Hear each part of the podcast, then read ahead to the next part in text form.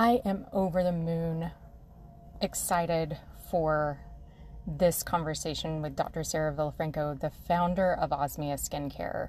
Osmia makes skincare right, and Dr. Villafranco has done an amazing, absolutely incredible job of guiding and growing um, this small, independent, natural skincare business for the past 11 years. Osmia launched in 2012 and is still going strong now in 2023. And I think with today's conversation uh, with the brand, again, with brand founder, Dr. Sarah Villafranco, you'll understand why this skincare brand is so phenomenal and has made such an impact in the market.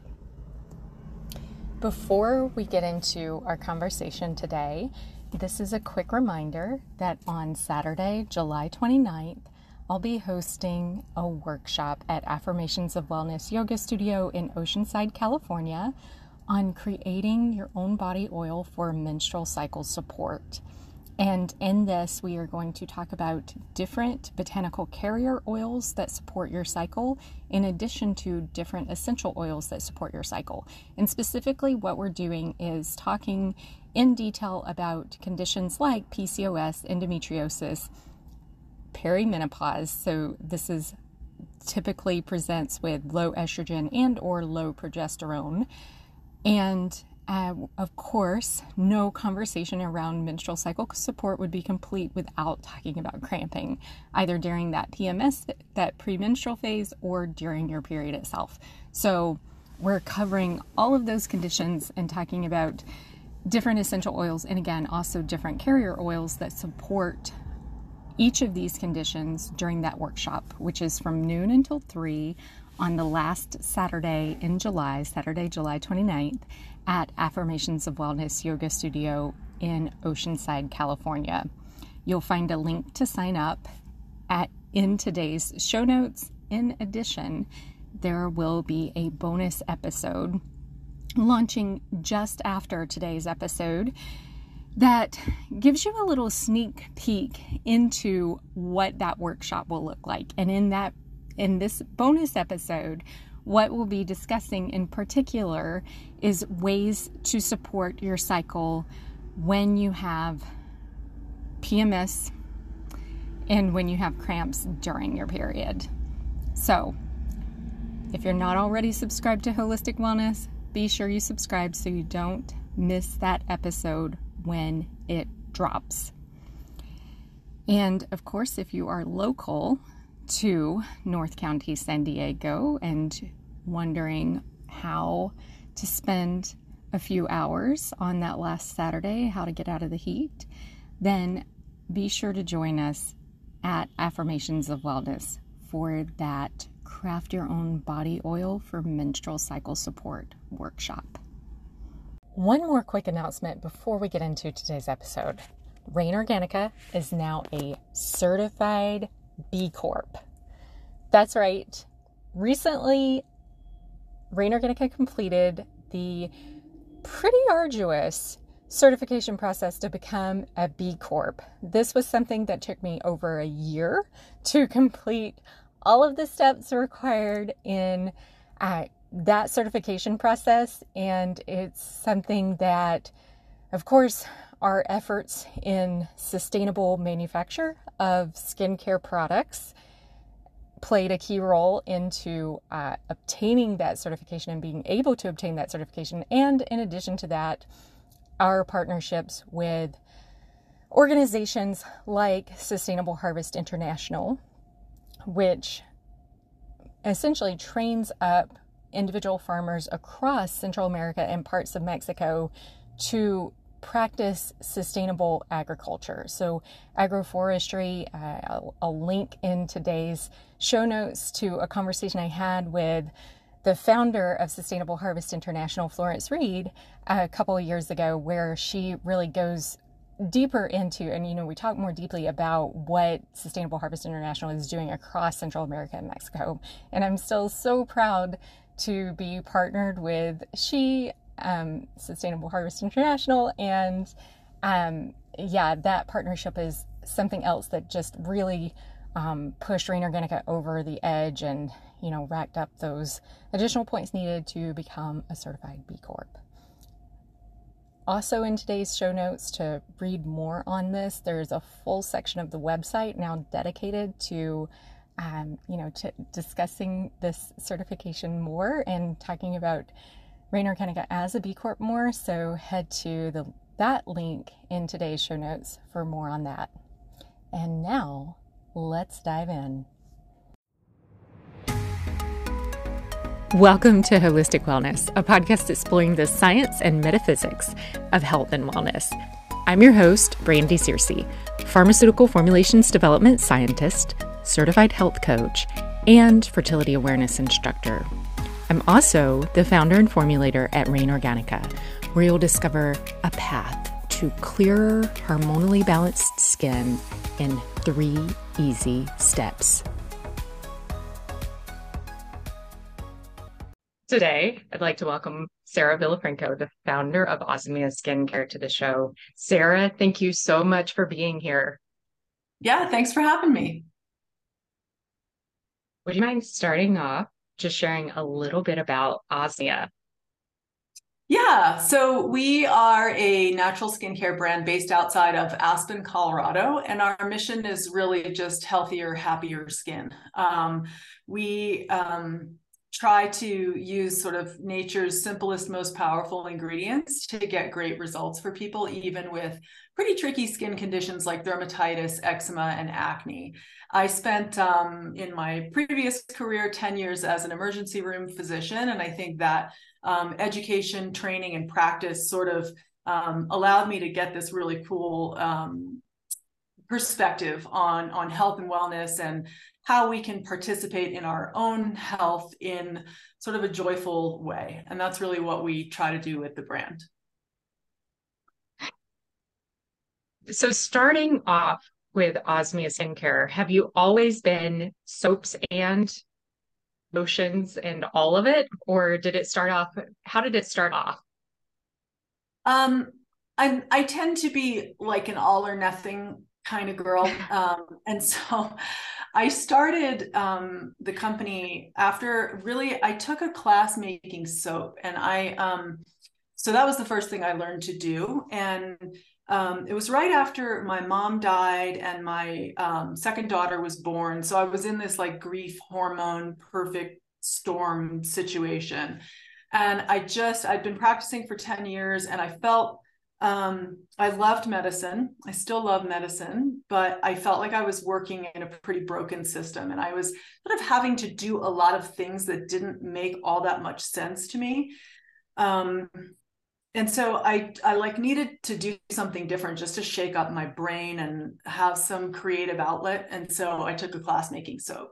And then that was, I mean, it was like a, that, you know, instant brain chemistry switch for me where I loved the hard science of soap making. Like, um, if you don't get the chemistry right, you end up with what I like to call not soap um, and so um, that chemistry is sort of non-negotiable and i love that piece of it but then there's so much artistry to be woven into soap and it can be so much more than a mundane thing that you use in your shower. Um, so then once i kind of dialed in the soap making and got to where i had a bunch of soap things that i loved at that point i was deep into the research about ingredients and um, really pretty stunned at what I was finding about the stuff we're using on our skin every day. So then I was thought, well, I'm not going to launch a brand until I can kind of cover someone head to toe um, in healthy ingredients. And so by the time we launched, and by the way, I do not recommend this for anybody starting a brand. I, I had like 30 SKUs when I launched, and it's just, it was wow. bananas. I mean, just, it's crazy to try to grow a brand. We have 50 something now. I mean, it's, it's nuts. We're actually like starting to pull some SKUs back because it's just, it's too hard to support such a broad distribution, especially because we make most of the products ourselves. So it's just, um, yeah, I recommend starting smaller than I did. But, but yes, I started the whole thing. So while you were, re- well, first of all, you brought up two pieces of this conversation that I very much like to get into. Um, you know, over the course of this episode. One of those being elevating beyond the mundane. And then the second one being the ingredients. And so maybe we'll start out with the ingredients piece of what were you finding that people, you know, that are in all of these mass produced uh, lotions? Yeah. Um, so a couple of things like there's a lot of fear mongering going on out there. And I want to say yes. at the start that I'm not really interested in that because um, you know, I didn't start the brand to take advantage of a b- bunch of like buzzwords and start throwing the word non-toxic around and not know what it means, right? So I dug in really hard early days to figure out where there was science right? and or emerging science. And so if you um, look on our packaging, let's see one of our boxes right here, but if you look on our packaging, you'll see something called the tox screen. And I use that term because it's a term we used in the emergency room. So someone comes in, they're sort of um, non-communicative or seem to be intoxicated in one way or another. We don't know what's in their system. We run what's called a tox screen, right? And that tells us, do they have benzodiazepines? Do they have opiates? Do they have, you know, marijuana? Do they have alcohol? Like what do they have in their system? And we kind of know what we're working with we t- I took it on our packaging to be like, here are the things you're not going to find in our um, products, just so that it's like a quick, like, let me scan this. Okay. And there's like, I think there's seven ingredients there. So I, these are the ones that I chose. I chose um, parabens, phthalates, petrochemicals, ethoxylated ingredients, um, synthetic fragrance, synthetic color, and sulfates. So those are the, the seven things. Now, the places that I, after 10 years of being in this business now, the places that I think I see the most compelling evidence either in scientific studies or in my observation um, which I count because it's 10 years of, of observing people with skin issues now. Um, the, the places that I think are the most important are parabens from a, a scientific standpoint, and um, ethoxylates from an environmental standpoint, right. and sulfates from a skin irritation standpoint, and synthetic fragrance as well from the irritation, both skin irritation and just general um, systemic irritation. Those are those are sort of the things where I'm like, okay, your eczema is not getting better until you get rid of synthetic fragrance and um, sodium lauryl, sodium lauryl sulfate. It's just not going to happen. Like it might make, might get a little better, but as long as you are continuing to assault it on a daily basis by wearing clothing that you've washed in Tide, it's not going away. Yeah, and I love what you just said about that because I think in my own health journey, it was it was tackling these little pieces. It was doing all the glamour work without necessarily getting to the core of the issue. So I really love that you mentioned that. Um, with, I think, just anyone listening, the ingredient that you or the class of ingredients that you just listed that maybe they're not as familiar with would be ethoxylates. Yeah, so, I'm sorry, it's such a dorky like scientific word, but it's um it's essentially anything that has been ethoxylated. And what basically you have a skincare ingredient. Let's say it's something that, uh, I mean, a really, really common one is phenoxyethanol. So, phenoxyethanol is a preservative um, that's very effective preservative. And I want to be clear I think skincare, if it has a water component, must be preserved. I'm not an anti preservative person because that's dangerous, right? It has to be preserved, but it can be done so with pretty healthy ingredients. And I'm also not saying phenoxyethanol is going to give you cancer. So I want to be clear about that too. But phenoxyethanol is an ethoxylated petrochemical. So it falls out of our formulas for those two reasons, not so much because there's been uh, a ton of um, sort of scientific evidence showing that it causes disease in humans, particularly. But to your question about ethoxylates, it's just mean it's been treated, whatever the, the ingredient is, it's been treated with ethylene oxide, which is, by the way, a carcinogen. The process of ethoxylation um, causes essentially uh, a byproduct of, of something called 1,4-dioxane. And 1,4-dioxane is a contaminant in most water sources, most groundwater at this point. Um, and it has not it's maybe a carcinogen and definitely a mutagen meaning it causes mutations in smaller species like um, fish and frogs and stuff and i kind of really care about the little creatures we share the earth with. Um, and so that's really the reason that we don't use it is just because of the environmental contamination aspect of ethoxylation okay. Yeah thank you for explaining that. Sure. and I also feel like in addition to those that you listed, um, you are the brand itself goes beyond that in assessing ingredients just for their bioaccumulation as well. And for instance, here I'm thinking specifically about EDTA. Yeah, I mean, it just hasn't, it hasn't, it never, there are certain things that like didn't even come into my thinking to use right like so yeah. there's some stuff that's like not in our tox screen that you know that isn't shown on our packaging but that just didn't even occur to me to use because i was like eh, like what why would i there's yeah know, there's just so many better options out there so yeah. um like silicones that that type of stuff like right. like i just i don't feel the need to use them and so yeah there is a whole lot of ingredients that we leave behind but um you know not more just because i didn't really have interest in them Okay. And I mean, and yes, I'm sure that I just didn't, I didn't find the evidence to be like so. The seven that I chose, I had like hard studies that kind of made right. me feel like this is a you know non-negotiable. The other stuff was more like junk food. I was like, yeah, why would I put it? like that does nothing for me, does nothing for the formulation, does nothing for your skin. Why would I put it in? Yeah. Ah, yes. And so the equating your skincare products to diet. This is actually one of the things that I love to do. And I love that parallel that you just drew there by, you know, equating silicones to junk food. That's mm-hmm. it's very it's quite a beautiful analogy. It's a simple analogy. I mean, it's it's a car. You put junky fuel in, you're going to get junky performance. And it happens with your nutrition and it happens with your skin too. Yeah. So, one of the kind of expanding beyond, because one of the things that Osmia Skincare is known for is helping people with perioral dermatitis. And maybe. Such a mouthful. yes, it is. Um, can we maybe talk about your passion for i mean it, it, it spans beyond perioral oral dermatitis. Yeah, however it's just um it's just the fact that you know that is definitely one that you have so much literature on your website and like so much passion for and this shows up in social media and other places as well. So let's talk about that for a few minutes.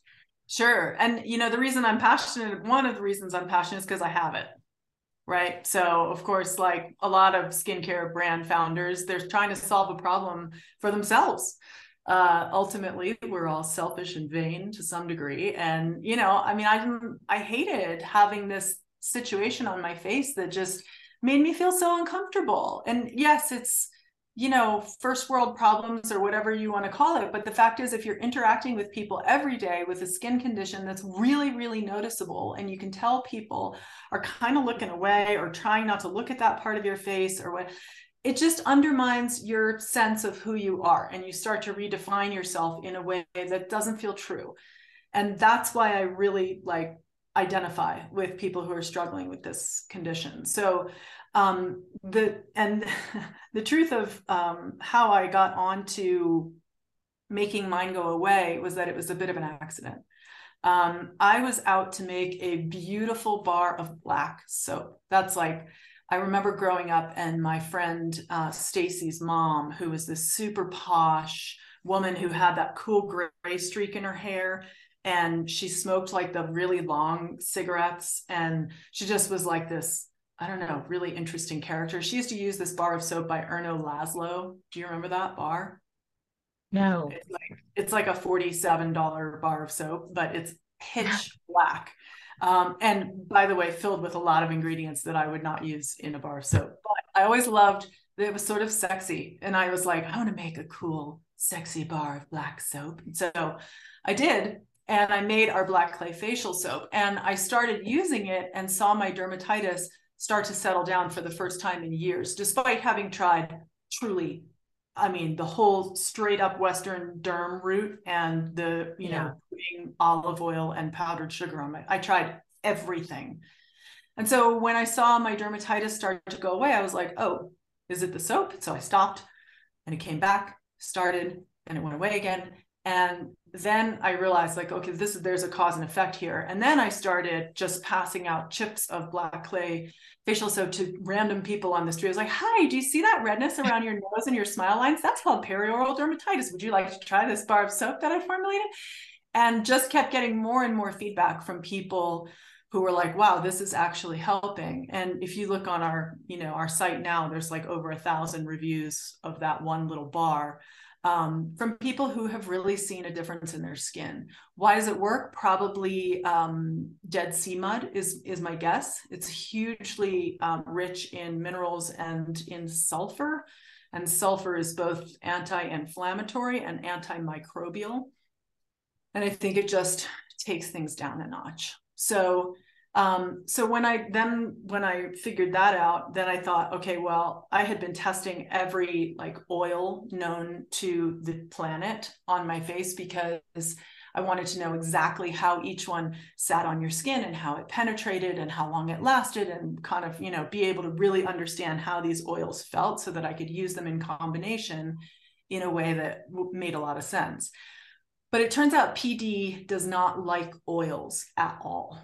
And so I realized the more water based things I was using on my skin, the happier my skin got. And that's when I developed Purely Simple Face Cream um, as a, you know, sort of, it's not water, but it's aloe, which is water soluble, as the main ingredient. It has a lower percentage of oils than most creams have. And so that's why that product seems to help dermatitis um, in a lot of cases as well so and then like i said i mean you you have to make other lifestyle changes and that's the piece that's sometimes really hard to get people onto especially if they don't have much of an interest in natural stuff right? Like if they're full on i love chemicals i'll put gas on my face if you tell me it will make me look younger like there's and sometimes those folks end up with pd too and they don't want to give up their laundry detergent or their perfume or their um, shampoo and conditioner and i'm like you gotta you have to make all of the changes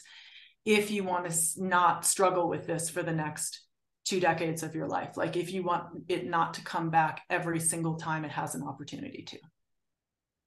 Yeah. Yeah. Let's kind of switch gears and talk yeah. about the word osmia. Yeah.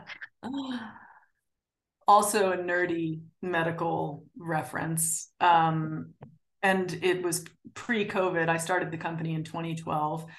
And I was looking for um, something that you know was a word that was sort of nice to say and was a little different and I was looking through medical words and I came across the word anosmia, which is the inability to smell. And people know that now because of COVID. Um, if you're pregnant, you often have hyperosmia, where you can smell things from a mile away. Um, sometimes certain brain conditions can cause a situation called parosmia, which is an altered sense of smell, where you smell like truck fumes or cigarettes or something. Um, but there wasn't a word that was just osmia. The only place it existed is as a genus of bee. So there are osmia bees, which if you have time to Google osmia bee nests, they create their nests out of flower petals and they're the most beautiful pieces of art you'll ever see in the animal kingdom. It's so cool. Um, anyway, but that's what it means is really like I wanted it to mean a sense of smell because I was very invested in the smell component of a lot of our products. And I also wanted it to pull back a step and mean a sense of your life and just like let our products remind you to drop in and just be in that moment for a second and then you go to the, feed the dog and get to work and deal with screaming kids and whatever but like if you can take that one second to be and be there for yourself great I this is the first time I heard about the bees, Sarah. I think this just adds a whole nother layer to that word for your brand. Yeah. Yeah. That's beautiful. Um, so, okay, speaking of Osmia, what you just said, that was profound. Like I'm over here about ready to cry, quite honestly. That was beautiful. Um, and with the Osmia products, because that fragrance is such a signature of the brand. And here, when we're talking fragrance, of course, we're talking those essential oil blends and this aromatherapeutic part of the brand. Um, I mean, really from Osmia's all the way from your seasonal uh, limited edition, whether this is the whether whatever that looks like, whatever form it takes, whether it's the soaps or craft series, whatever. Um, how, I guess, what inspired you to really start those craft series? You know, I think um, I think it's just a celebration of the seasons you know? Um, i live in a place where we have four seasons. Granted the winter is the longest of all of them. Mm-hmm. but um, we have four seasons and i'm i'm pretty tapped into the the smells that go along with each. I always have been right? Like that petrichor after a summer rain or the smell of um, you know earth as it's coming out from under snow um, in the last three days, I've watched snow melt and crocuses bloom on our property, and and it's about to dump some more snow. So I feel bad for the crocuses. Um, but you know those things, the the sense of smell that sort of it it connects us so instantly to things, right? And like the um, here's yet another nerdy medical thing. So your olfactory nerve, which is your the nerve with which you smell, is the only one of our 12 cranial nerves that is actually exposed to the external environment. So inside your nose, there's something called the cribriform plate. And the nerve endings of the olfactory nerve stick down through this plate and they actually contact the air and there are no other cranial nerves that do that. And the way i think of it is it's sort of like it's like the expressway into your brain. So these you know the receptors at the end of the, the olfactory nerve come in contact with these aroma molecules and they get on the the hov lane and they just zoom right into you know the sort of emotion and uh, memory zones of your brain um, which are very tied also into sort of what like lizard brain primal stuff, right? And that's why like you can walk into a room and all of a sudden be thinking about your grandmother and not know why and then eventually someone like hands you something that is like or you see a stack of fresh cedar wood and you realize that cedar smell is was your grandmother's closet and you like you didn't even know what was going on it happened so fast that you were just remembering your grandmother and you weren't sure why right? And so the power of that was always really clear to me. And so um and so so then i also like i have my own memory of my childhood. My mom was a lawyer in washington d.c and she was a, a partner in a law firm at a time when they did not make accommodations for women to become partners. And so um, you know she's trying to have babies and be a partner and just working incessantly and so hard. And I didn't see her that much as a kid, but when I when she was home, I'd sit like in the bathroom while she was doing her routine. And I remember her using um Clarins oils, Clarins facial oils, which yeah. you know contain a lot of ingredients now that I wouldn't use, but back then was sort of more on the natural side and actually did use some essential oils. Um, and I remember seeing her slow down like I could see she could start her routine and then when she would smell, I could see her just stop and like inhale and slow everything down as she would put these oils on her face. And I, and I kind of I saw that the power of that as well. So I think that's why my fascination with scent, you know, wove itself into our formulas. Although we also have a lot of unscented products for people who right. are super sensitive and just can't handle any smell, which is a thing. Yeah. Um, well, there okay, there are so many directions that I, want to take this. um, in the interest of time, just maybe kind of um, pulling back for a second. Uh, actually, I want to ask one more question about the aromatherapy piece of it. Um, because you have spent quite a bit of time researching all of these different smells and how they impact the body. I mean, you you talk about Dr. Robert Tisserand and some other like renowned people within the aromatherapy space. So let's let's talk about that just a little bit in more detail for a few minutes. Yeah, I mean, I think um, a few years back, and I posted a reel on our Instagram about this, I don't know, a year or two ago there was an article in the New York Times uh, that said something like, "Are essential oils in skincare killing your skin?" or something like that. I can't remember the exact title, but and it was about um, people using products with essential oils and having really terrible skin reactions, which can happen, right? Um, but like reading about the specific products, you know, like one was like a peppermint face mask, and I'm like, well, yeah. Mint on your face. Who? I want to know, right? And yeah. you know, another one was I can't remember what it was. Somebody who I, I can't remember what the examples were, but there were like two or three examples where in this article I'm like, well, okay, essential oils are medicine, and if you want to use them willy nilly and just put a bunch of crap in a in a formula because it smells good together, yeah, there are going to be consequences. And so, you know, I, I think using them properly and in the right concentrations and combinations, they're super powerful and potentially really helpful. And are there still people who can't tolerate them? Yes, absolutely, there are.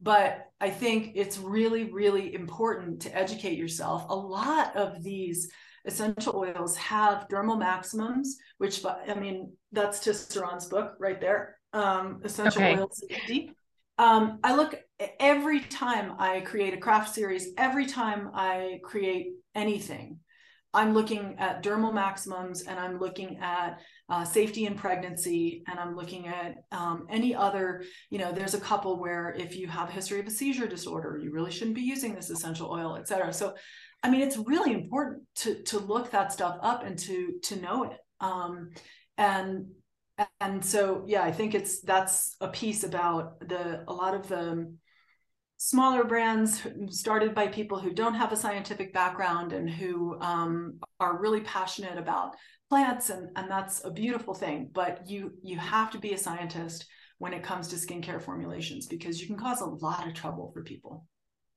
Yeah. And thank you for bringing up pregnancy because that was something else that i wanted to talk about. So this is something else that Osmia Skincare does a great job of listing out which essential oils are safe for use during pregnancy. You have several blog posts on this, and it's something that you talk about. And then, in addition, you mentioned that you have entire fragrance free lines um, for people who are sensitive to smells for any reason. Right. For the pregnancy piece of it, by well, by the time you started Osmia, you'd already had both of both of your daughters. Was it yeah. something that you started for any of your friends, someone that worked at Osmia, or just with the knowing that, um, you know, this is what pregnant women are going to be interested in? Yeah, and not only that, I know that um, when you after you've had a baby, you you want to be careful about what you're using, especially if you're going to have a lot of, you know, which hopefully you are going to have a lot of contact with the baby. You know, babies' systems are pretty like labile and fragile for six to 12 months. So they really shouldn't have any essential oils in their lives for that first year ish. Um, some people start, you know, after six months, but I think it's really important to be able to have um, products that moms can use on themselves and use on their babies and just not worry about it because there's like, yeah, it's enough during that time. It's enough to worry about. It's enough to try to sleep. Yeah. And to, is your milk coming in and is the baby pooping? And I mean, it's like enough. You shouldn't have to think about what you're putting on your skin. And the stuff they send you home from the hospital with is like I just I just can't believe we're still sending people home with that stuff. It's like shocking yeah. to me, but it's a little behind the times. Yeah, yeah maybe we'll catch up. um okay. Is there any let's see, so we talked about talked about pregnancy and postpartum.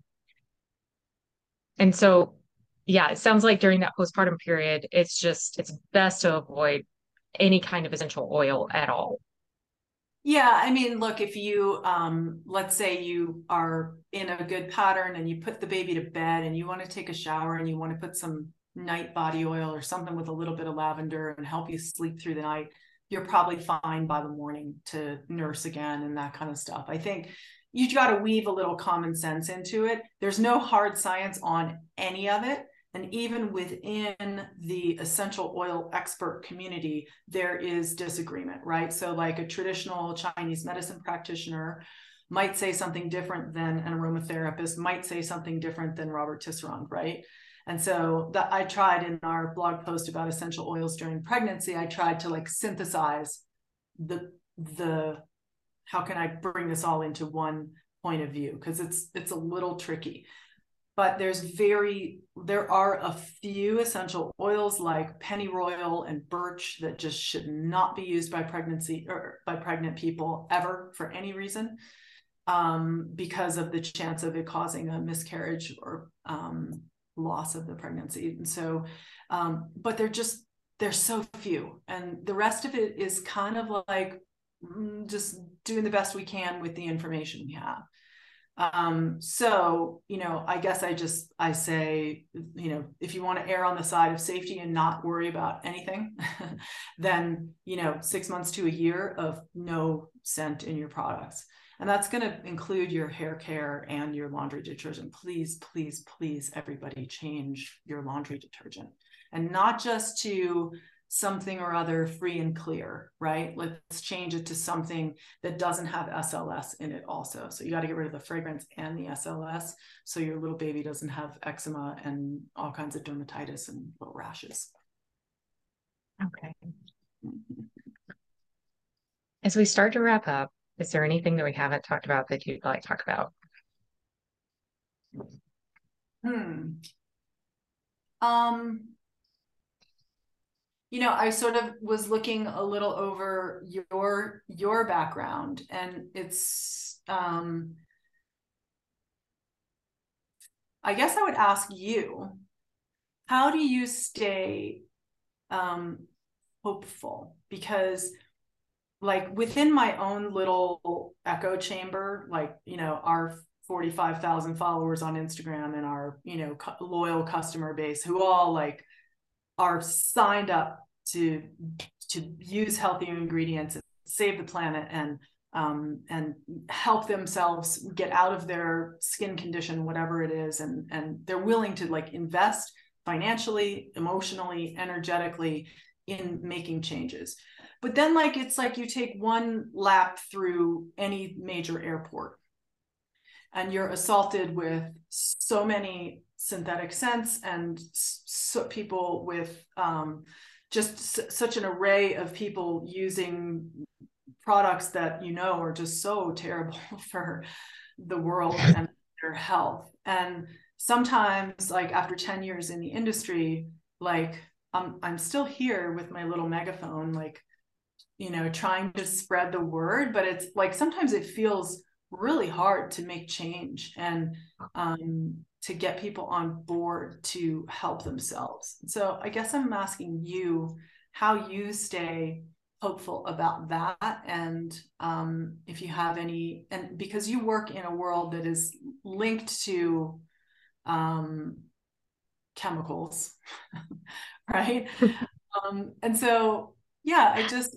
any thoughts you could share about about how we continue to share education and create create meaningful change in a way that feels positive and good to people? Oh, um, that's a great question, Sarah. So I think part of it is yes, my day job is in pharma. And I myself have had this incredible just looking back over the history of my life, I've had my own incredible transformation from where I started mm-hmm. as very much reliant on Western medicine from mm-hmm. the get-go, like from from birth. I my mom had to have a C-section. The umbilical was wrapped around my neck twice. Um, so I was very, very reliant on Western medicine for the first, I would say, four decades of my life, and very much let myself be gaslighted by what um, Western medicine can provide. And here, I'm not saying that Western medicine should be thrown out with the bathwater, mm-hmm. but um, there's also this huge divide between where Western science is, which is so much farther ahead than Western medicine, and where Western medicine is. And then there's also all of the money that comes into play. But what get what keeps me hopeful is grassroots movements. It's people like Matt, Mike Gaskins who wrote in the name of the pill, just talking about the dangers of birth control and really bringing that to light. And it's looking back and thinking about where I was and where I am now um, in my own life and having that as as something that I can really connect to and say, it's like I have had my own awakening. And I mm-hmm. think that awakening is possible for each and every person on the planet. Mm-hmm. And it looks very different for every single one of us. I know my sister is still in the throes of sleep. I, I feel like she's very much anesthetized now um, to, you know, what, to just, yeah, where we are, what these, what this sea of chemicals is doing um, to our bodies and to our environment and to our world. Um, but then just also connecting with other people and seeing that seeing the path that other people have blazed um, the path of their own awakening i think it keeps me hopeful. Mm-hmm. okay thank you for that. Yeah.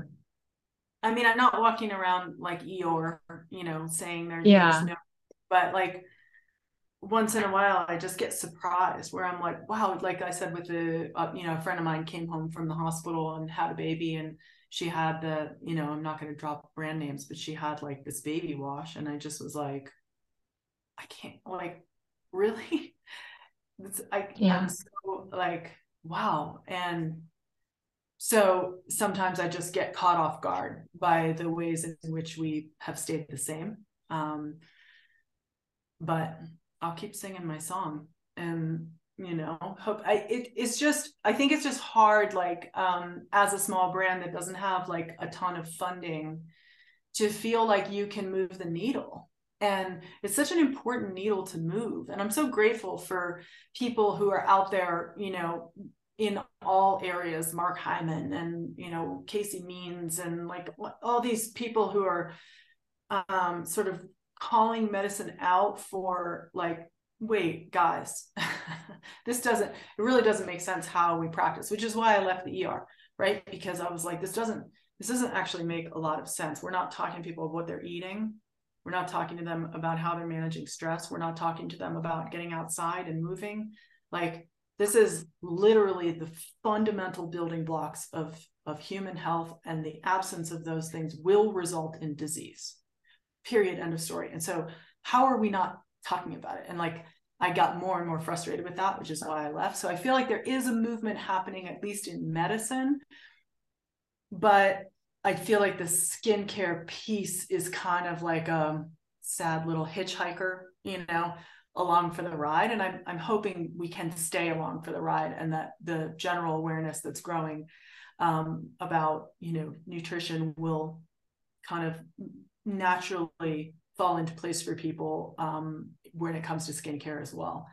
Because um, ingredients are ingredients, whether they're in or on. Um, so, yeah, I, I think there are good things happening, but it's just it does sometimes feel like you're sort of yelling into the void, and that can be that can be frustrating, especially. I guess the other piece that's frustrating is just when when brands come in and do the whole greenwashy thing um, right. We are so clean and we're non-toxic and we're this and we're that. And I'm over here going like, sorry, um, you're not though. Like you're you're not. You're actually just lying, and that's really frustrating. Yeah. For a small brand that's like been really trying to do things right and tell the truth from day one um and so that and that kind of stuff like whatever that's just the way of the world i get it um but sometimes it's a bummer yeah and i totally agree um i think what you mentioned with the nutrition piece and you're hoping skincare will tag along for me i had the exact opposite story for me it's always been the skincare first and then it, it's what you said earlier in the conversation. It's not just your skincare. It's not just your diet. It's everything that's going into your body. So it was me taking a hard look at, oh yeah, but I'm still taking hormonal birth control. Like, huh, could that be causing some of my problems? Mm-hmm. And you know, it's this it's this huge piece, but it took all of these other things. It took all of these other changes. It took all of this other like it was it was an evolution of the mind. It wasn't just waking up one day and being like, okay, it's all it's all clean and you know, my life's great now or or right. whatever. right. Yeah. Evolution um a good word for it. Yeah. There was something else as you were talking that I thought about, but it's escaped me already. So yeah, well, welcome to my perimenopausal brain. That's the normal way. It'll come back. You can email me. All right. How can people connect with you? Um, our website, which is osmiaskincare.com, and that's our handle on all social platforms, Osmia Skincare. So you can okay. find those places. Okay. Awesome. Well, thank you so much for your time, Sarah. Thanks, Brandy. I appreciate it. And it was nice to chat with you in person instead of just seeing you on TikTok. Yeah. Same here. It was very nice to talk with you in person instead of watching IG stories. Yeah, exactly. All right. Have a great rest of your week. Thanks for having me. Thank you.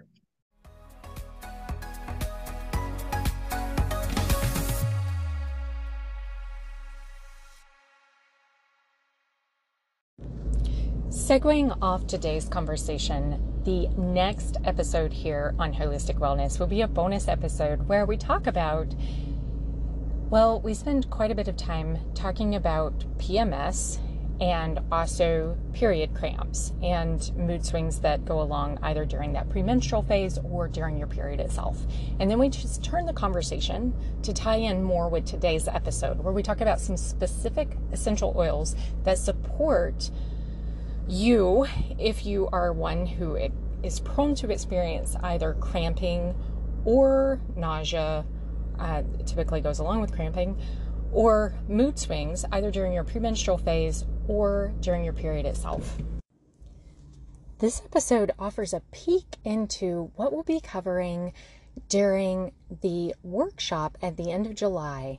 And this workshop, where you will have the opportunity to craft your own body oil for menstrual cycle support, host or provided at Affirmations of Wellness Yoga Studio in Oceanside, California on the last Saturday in July. That's Saturday, July 29th from noon until 3. We'll be discussing in more detail different problems that are kind of, you know, more typical for women uh, during your cycle and whether this is PCOS, so polycystic ovarian syndrome, whether this is endometriosis, and yes, we'll actually talk about endometriosis and what essential oils help support that condition, whether this is perimenopause. And perimenopause, uh, however, this is presenting for you.